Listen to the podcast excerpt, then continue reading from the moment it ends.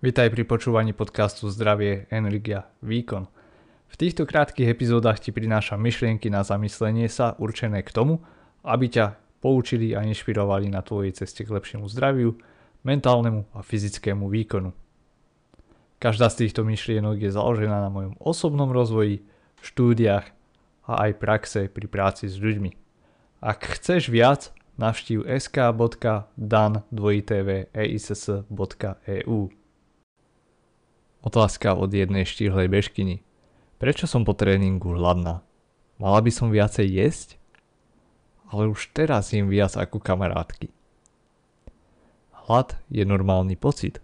Telo si po tréningu pýta energiu a pocit hladu záleží na viacerých faktoroch. Čo, koľko jeme pred tréningom, pri dlhých tréningoch aj počas, či jedávame dostatok všeobecne. Koľko jedávajú tvoje kamarátky je absolútne nepodstatné. Nemáš jej telo, jej genetiku, nežiješ jej život. Nevieš, čo robí, ako sa hýbe alebo nehýbe. Navyše, kamarátka si možno dá väčšie raňajky, alebo je dáva častejšie. Alebo sa v spoločnosti obmedzuje, aby ona nevyzerala, že je tá, ktorá jedáva príliš veľa, príliš často.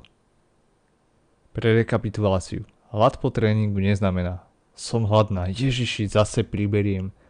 Znamená to som hladná, pretože telo potrebuje energiu na opravu svalov a doplniť glykogén.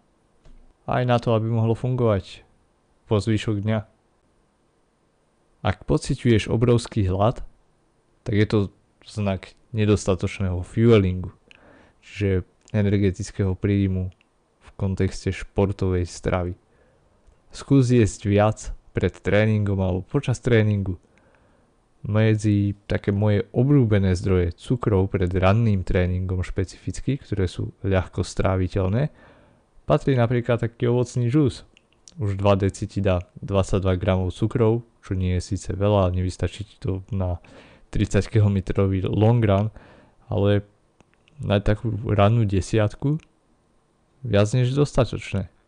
A hlavne na začiatok je to lepšie ako nič. Hlavne ak máš problémy s tolerovaním hocičoho ráno a preto behávaš nalačno.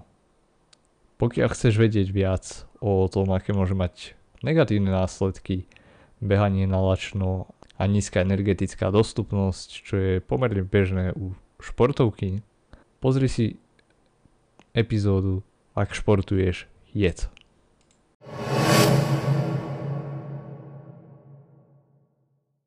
Pokiaľ sa ti táto epizóda páčila, budú sa ti páčiť aj dlhšie epizódy a e-mailový newsletter Zdravie, Energia, Výkon, ktorý vychádza každú nedelu. Prihlásiť sa k jeho odberu môžeš na odkaze, ktorý je v popise podcastu.